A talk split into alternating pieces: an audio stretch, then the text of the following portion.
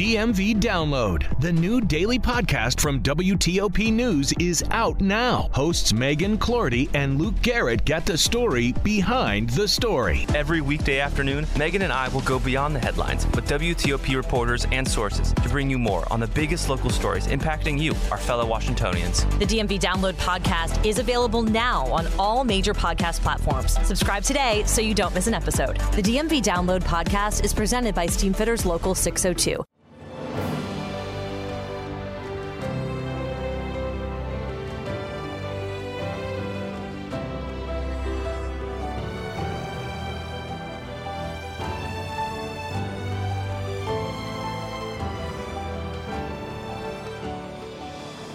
Welcome to the newest episode of Beyond the Fame with Jason Fraley. I'm your host, Jason Fraley, picking the brains of the top filmmakers, musicians, and artists of our time. Alex Garland's new sci fi horror flick Men opens in movie theaters this weekend, released by A24. I spoke to Garland in 2015 during the release of his sci fi thriller breakthrough Ex Machina. Alex Garland. Alex, it's a thrill for you to be in here. Thanks so much for uh, coming on WTOP to talk about your new movie, Ex Machina. It's not only brilliant science fiction, but it's also a really engaging, sometimes creepy thriller, but it poses some profound questions and even a little romance all rolled into one. So, uh, hats off on that. This is your directorial for a feature, right? Uh, yeah, kind of. I mean, I've been working film for about 15 years, but yeah. Right, right. Whenever I have a filmmaker in, I like to kind of see the career trajectory, how we got to the film first. Um, so I know for you, um, you know, you, you wrote the novel for The Beach, right? Mm-hmm. Worked with Danny Boyle with that. Um, and then you wrote the original screenplay for 28 Days Later. Mm-hmm.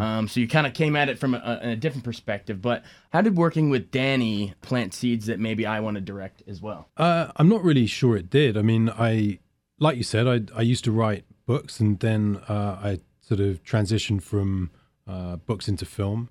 And uh, it wasn't so much working with Danny; it was it was the whole thing. It was working with a crew and working with actors. And um, uh, actually, in a way, as a writer, my primary relationship was with uh, a producer. Uh, it, writers and producers often have a particular bond because they're the people that start a project.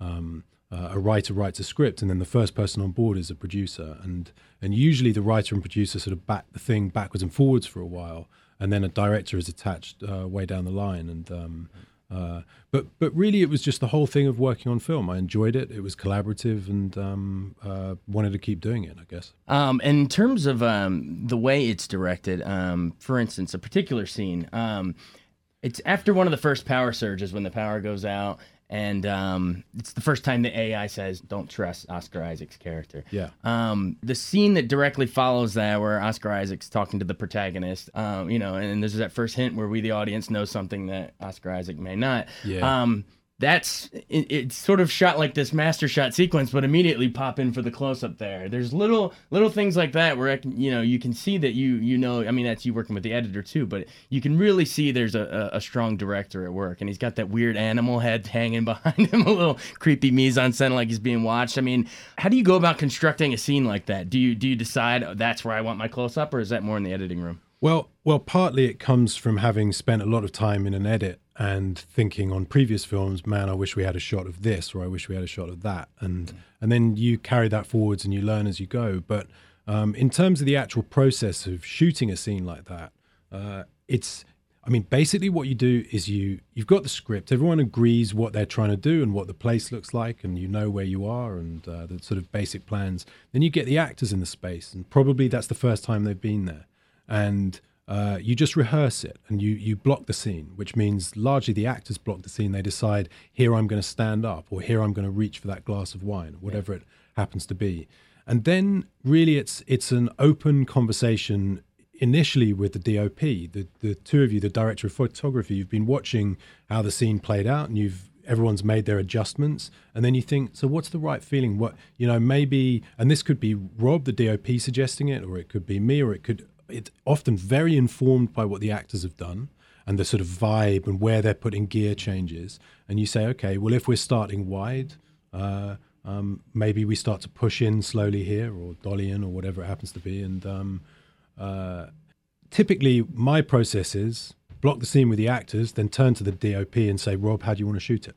Right. You know. Do you view kind of your your approach to directing kind of like what they're saying about the Jackson Pollock painting, kind of, uh, you know, what what does he say? Automatic artistry. Whether whether it's you have this huge plan and you know where you're gonna put the dot, or do you need to maybe have a blueprint but go a little with the flow and be flexible? When Yeah, what, what, more the latter.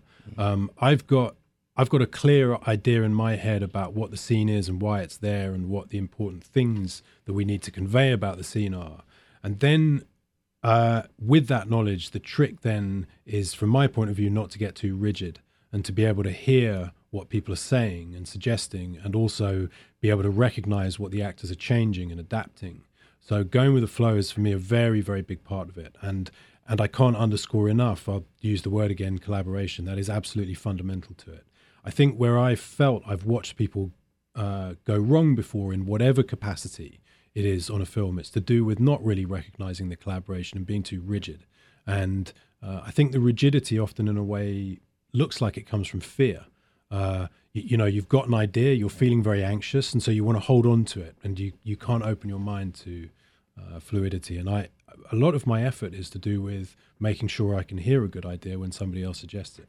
Speaking of the collaboration, the musical score is it an xylophone or what is that? It sounds a little close encounter sometimes with the doom doom doom. Yeah, you. So the particular instrument that's used with um, Ava to score her, the robot, is is I think it's called a Celeste, Um, and uh, it it has a kind of purity about it. Uh, We can sort of associate it in some ways with like nursery chimes or Right. you know noises from childhood in some respects, a music box or something like that. Right. And um, uh, and and I think it's a way of underscoring her her apparent purity and um, uh, the degree to which we should trust her, maybe.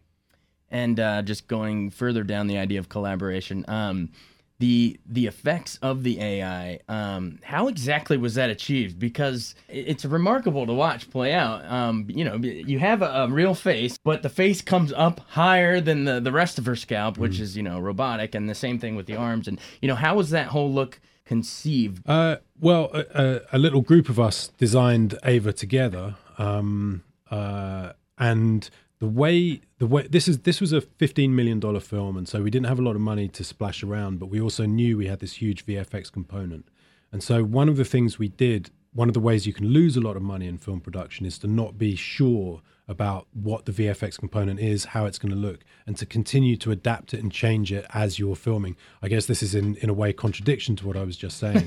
this particular thing, we really needed to lock it down and feel very, very sure.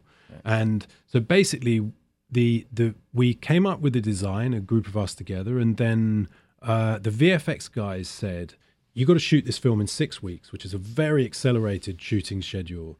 Uh, you don't have time to worry about the VFX. We are gonna deal with it. Don't worry about it. Just shoot the actors. Shoot it as drama. There's going to be no green screen. There's going to be no tracking markers. Just shoot the people, and we will swap it all out later. And what they did was they gave themselves an incredibly complex task to achieve in post production.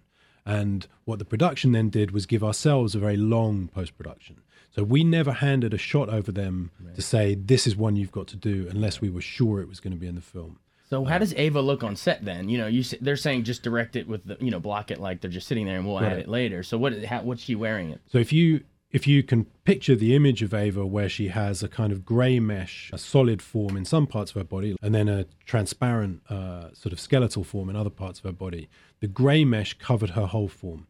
So she kind of looked like a grey Spider-Man, and um, that's what she wore on set, and that that gave uh, Alicia, the actress, something to inhabit and feel. I don't look, you know, I'm not just wearing jeans and a t-shirt. There's something different about me, and um, uh, and allowed her, yes, to sort of to get somewhere closer to that to that machine and that role. And then it was really just over to the VFX guys to to do some real artistry and um, create, you know, things where they don't exist and pluck them out the air. Really. Equally, if not more important than the VFX, is sculpting her ticks and mannerisms. That is that slight hint of a robot, but it's it's still very human. Well, that that that was very much Alicia. She, uh, I, I- I mean, the basic thing with this movie is it's a film that puts a lot of pressure on actors. I, I think probably more pressure on actors in some respect than anybody else on the production. And so, first and foremost, we just needed top quality uh, uh, actors. And once we had that, then uh, I tried to give as much autonomy to the actors as possible to sort of inhabit the part. And Alicia came up with a bunch of ideas about Ava, which was to do with the way she'd move, which would not be robotic. It would be a kind of too perfect version of the way humans move. And and then she added these tiny little things, and she developed it as it went along. And really, uh, by the end of the rehearsal period, she had, I would say, a very complete sense of what Ava was like. It didn't. It's not like it developed over the shoot. She she had Ava kind of uh, in her bones, as it were. And, How did uh, you choose her to begin with? I'd seen her in this Danish movie, um, A Royal Affair, and uh, she's very, very striking. She was very young when she acted in that, probably 20 or 21. And she's acting opposite an incredibly powerful, uh, established middle aged actor, Mads Mikkelsen, is, you know, brilliant, brilliant performer. And yet this young girl is. Uh, is sort of owning the movie in some respects and carrying these scenes on her shoulders, and that's always striking when you see that. So I knew she was an amazing actress, and um, and then we spoke, and she reacted to the script, and she said some extremely perceptive things, and she put a reading of herself down on tape, and it was a kind of slam dunk. But but I have to say, even before she did the reading, I knew she was right. In a way, the reading was more just. It, it allowed the case to be made to the financiers, I think, more than to uh, me and the producers. She's got, I think she's got like four more massive movies, and, and I mean not little indie movies like this Right. one, sort of proper big movies. She's in good shape. How about Oscar Isaac? I mean, um, you know, had you seen Llewyn Davis or Most Violent Year, or, or I guess how long had you been working on Ex Machina? Yeah, hadn't hadn't. Uh, yeah, Most Violent Year shot after us, and Llewyn Davis shot before, but I hadn't seen it. Um, I didn't see Llewyn Davis until uh, until we'd wrapped actually, and um, You cast Oscar Isaac independent of both those movies. Independent of both those movies, but there is a thing that happens in the film industry where there's a there's a there's a lag that everybody knows these guys are good, and then they land like two or three years later, and that's something to do with the cycle of films. Gotcha.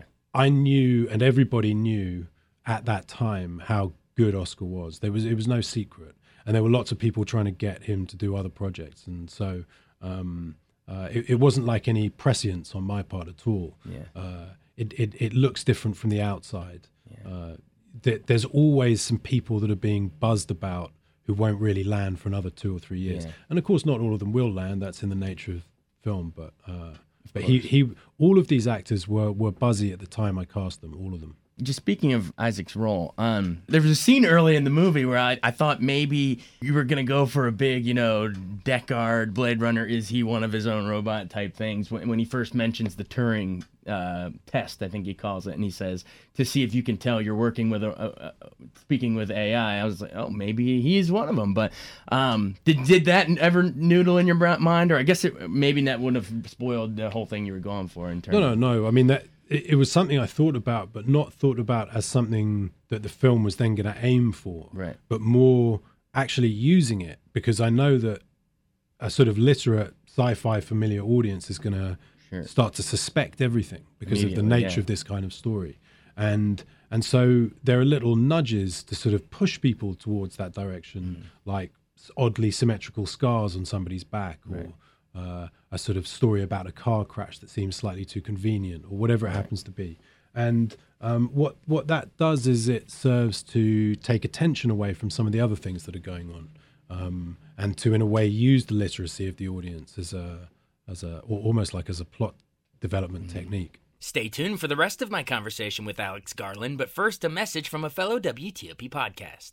DMV Download, the new daily podcast from WTOP News, is out now. Hosts Megan Cloherty and Luke Garrett get the story behind the story. Every weekday afternoon, Megan and I will go beyond the headlines with WTOP reporters and sources to bring you more on the biggest local stories impacting you, our fellow Washingtonians. The DMV Download podcast is available now on all major podcast platforms. Subscribe today so you don't miss an episode. The DMV Download podcast is presented by Steamfitters Local 602. Welcome back to Beyond the Fame for the rest of my conversation with Alex Garland. And with the role of Ava, and then last year we had Under the Skin, another sci-fi movie. And her, where she played and an her, yeah, of course, the year before. What do you think it is? I mean, you said the acting things move in cycles, but do you think premise-wise and story-wise and theme-wise things move in cycles too? What's making that pop right now in this time in the universe? I do. I do believe in zeitgeist. I remember, you know, I remember back in the '80s, there suddenly being this flood of Vietnam War movies. There Yeah. was Full Metal Jacket and Platoon and Yeah. Hamburger Hill, and they just sort of arrived. And and and it, it happens. It's cyclical. Um, uh, why it happens and being able to anticipate what it's going to be in another few years that's kind of like a, a dark art i've got Yeah. in, a, in a way i've got no idea I, I suspect in the case of the ai stuff it's it just stems from a generalized anxiety and fear of of tech Yeah. tech companies government agencies uh, the phones in our hand the laptops in our office and and feeling that these things understand a lot about us and we don't understand much about them and and that that then gets transmuted and manifested as uh, as AI cautionary tales, something like that. We've talked a lot about as of you as a director in this movie. What about you as the writer? Um, what sparked this idea? What what got you going down this path? Uh, it, it was an interest in initially it was an interest in artificial intelligence and uh, and reading up about it and trying to get my head around some of the issues to do with it and and when you start reading about issues of strong AI, so not the AI in your phone or, or on a video game, Right. but but sort of self-aware AI, it inevitably then becomes a discussion about what self-awareness is, and that becomes a discussion about us, about what human consciousness is, and and then as soon as you've got the idea of a sort of uh, it's a it's like a perfect sci-fi conceit. By looking at a robot you're actually looking at humans and then you're looking at the way humans and machines and then humans and humans interact with each other and how we establish what's going on in each other's minds or fail to establish what's going on that that became like a, a really interesting subject matter it felt like for a movie. Yeah, absolutely. I've been in AI the whole time we've been talking, and you didn't even notice. uh, yeah, I kind of did no I, I'm kidding That's hilarious. Um, so what what's what's next going forward? I know um, you wrote Halo, right? Oh, no, Halo? no, I wrote that. We're talking about like 13 years ago. I was contracted by Microsoft. I wrote a script. I handed Yeah. it over. Then I got sacked, and I never heard anything about it again. So it's more than more than 10 years Wow, ago. so that's been a long waiting forever. Um, and then what about you have Annihilation, right? That's a book adaptation. That's what I'm trying to set up at the moment. Yeah. So uh, tomorrow or the day after, I think I'm having a meeting with some important guy to try and get money to make that movie up.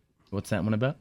Uh, it's it's based on this novel by a guy called Jeff VanderMeer, and it's about a group of women that enter into a, a sealed off area of North America, um, uh, sealed off by the government, uh, to figure out and to discover what's what's happening inside. And so it's it's it's about what they what they discover there really.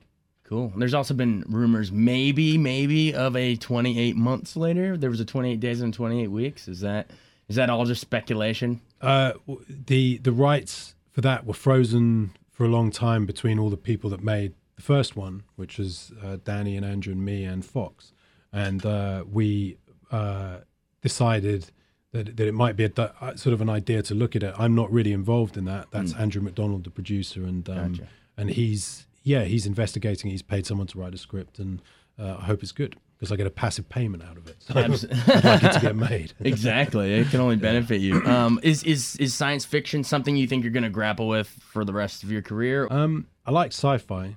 I like sci-fi because you can put big ideas in it and not be embarrassed and sort of awkward about it. right. Uh, you put some of this stuff in a thriller or an adult drama, and people almost feel embarrassed. You know? Right. But um, uh, but yeah, sci-fi gives a lot of permissions, uh, and I, I like that a lot. But you know, uh, whatever.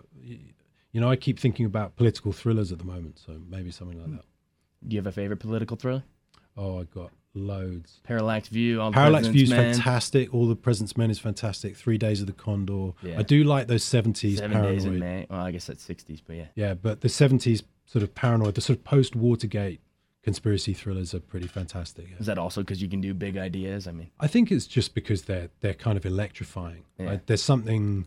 I think I think the seventies is kind of a golden era of cinema. no doubt about it. um, uh, you, you were able to to get a certain kind of uh, adult drama, and a lot of people would turn up to watch it. Yeah. and um, uh, it gave a lot of fantastic filmmakers a fantastic opportunity. Yeah, I think if I had to put the dates on it, I'd say it was probably about 67 to, to 1980. That like little wind because 67 was good. So Bonnie and killed it? Clyde, all that stuff, and then maybe Raging Bull in the end. But So go on, what, what, why did it all stop? I, why do you think it did? I'm I- asking you. Oh, I, uh, I think. Um, I mean, I'm looking at from you know fifty thousand feet on the other side of the coast, but um, I think it was the uh, sequel-driven '80s, man. I think. Uh, I mean, I think you had some really great. You know, you had kind of Jaws, which was a great movie, kind of set it off. Star Wars also really original imagination, but great movies themselves, but spawned a culture of uh, let's just revive everything and not have more movies like Ex Machina, which is you know this original seed. I think that's kind of where we went off the rails, but. Um, I think sequels. Uh, yeah, I think I would agree with that. Yeah, sequels were dangerous in all sorts of ways. I mean, it's problematic because, of course, some sequels are great. Right, The Godfather Empire- Part Two. Uh, Yeah, but actually, Empire Strikes Back. Empire Strikes Back. is- Absolutely. is a y- you know the, you can make a reasonable case that that's that's the best of those Sure. Star Wars movies Sure. to date. Who knows what this new one's going to be like? But, sure. um, So, so yeah, it's not. I mean, I guess it's. There's always exceptions to the rule. Um, I don't know. I, that was my. What, what do you have a take I, on it? I think you're pretty on the money. I, that it, or put another way, the, Follow the money. well, yeah, exactly. The the thing that underlies a lot of this is money, Mm-hmm. and um, uh, you know, if you look at Exorcist or Alien, Yeah. like would those films be massive movies now? I don't think they would. right. And it's those. Those those are the directors that you know. It was you had Friedkin makes. You know, a French Connection wins Best Picture, but then, and then goes. Oh, and and there's two. there's again? another sequel. Oh yeah. Yeah, Well, anyway, yeah, The. Exorcist had sequels too. No, but didn't French Connection as well. there was just this flowering of all these great filmmakers popping up um, and uh, but also i think more of it was the audience appetite to go see it i mean it was There was that. Uh, there's something. There's one thing I do think, and I it, it's the area that television, American television particularly, has occupied, which is that there was a period where adults made films for other adults. Yeah. And then I think increasingly what happened was adults made films for kids. Right. Now that's a massive generalization, but there's a sort of underlying truth to it. Generally, nonetheless, yeah. And and uh, when I think of the 70s films I really love, they are films that are aimed basically at adults. They've got mature themes and they've got complicated ethics and they're Yeah. grey in all sorts of areas. And they're not primarily visceral entertainment. There's some kind of agenda going on there. Um, and uh, so you, that could be The Godfather or Apocalypse Now or Parallax View or Three Days of the Condor or whatever it happens to be. funny you mentioned apocalypse now there's a, i thought of colonel kurtz a little with oscar isaac just off on his little isolated little you know talking about these big themes that he's kind of you know slowly i mean he's the only one he has in there to talk to other than these bots but um No, we used to talk about that too with uh, me and Oscar. I mean, too much time upriver, and we used to talk about Kurtz. you mentioned so, kurtz so i Oh, yeah, wasn't yeah, just yeah. picking that up on my own No, That no, was no. I, absolutely, we spoke about Kurtz quite a lot. Nice maybe maybe the more maybe it's more of a dennis hopper in apocalypse we can Well, land on a the- the- fraction the you're dude- gonna yeah, yeah, yeah, all sort of dude But- speak stuff. Yeah, absolutely. Well, I mean, uh, just to wrap up, is there any way we can get that back where the film industry is making it more for for adults or Uh, w- well, I think there's lots of people who are. I think the Coen brothers and people, you, you know, uh, Anderson, and there, there are people out there, abs hundred percent doing it. You know, I loved Inherent Vice, and Yeah. uh, so so it's absolutely out there. But the real place it exists these days is American drama on Yeah. television. yeah, Uh, Mad Men, Sopranos, all that stuff. If you, you get the feeling if Tennessee Williams was around now, he'd write for American TV, and it would be something like Mad Men. I mean, it's So is that something you want to do? Television? no, not really. not really. I read some article the other day that that is what I was doing, and I was thinking, what am I? I don't know that. Yeah, yeah. Uh, it, it's, it, I, I, like film. I like cinema. I like the fact that it's kind of a short form medium. Like it's a story in an hour forty-five Self-contained story, yeah. Yeah, and there's there's a kind of compactness to it, and it doesn't. There's something about there's something scary about from a writer's point of view. I'm a writer Yeah. basically, and writing gives you get lots of freedoms in television, but man, you've also come up with 700 page script, Yeah. and uh, and I kind of prefer to write a 110 page script. that's more my speed. Absolutely. Is there anyone out there right now in the film industry then that's really, you know, kicking ass that you would really admire? Oh yeah, loads. I mean, I, I, I just said actually, Coen Brothers and Anderson and uh, P.T. Anderson or? PT. Okay. Oh, I both. Right. Uh, but but I put- I really loved Inherent Vice and uh, uh, and actually um, There Will Be Blood. I thought was a spectacular piece of filmmaking. And, uh, Fantastic. so um, the, the, oh, there's a lot of people out there. There's a lot of people out there. When I see Llewyn Davis, it, you know, when I finally got to see it, it really blew me away. Um, uh, it's it's not it's not whether it's getting made or even whether it's getting supported by financiers and distributors. It's actually audiences. Right. That's the truth. True. That's the sort of that's the underlying truth that people tend not to talk about. It's like, oh, the film industry. Blame the studio. Blame of. yourself. Look in the mirror. What are you going to see? Because people will watch it on television, but they don't want to go to the cinema to see it so much. And Right. you know, I, I kind of get that. I'm not apportioning blame, except actually I am. Well, we can certainly blame you for a, a great, fascinating little movie here. So, congratulations on Ex Machina. Thanks, man. Um, and uh, thanks for coming on WTOP. that was a pleasure. Thanks so much for joining us on Beyond the Fame with Jason Fraley. Remember to hit the subscribe button and give us a five star rating if you like what you hear. We'll see you next time.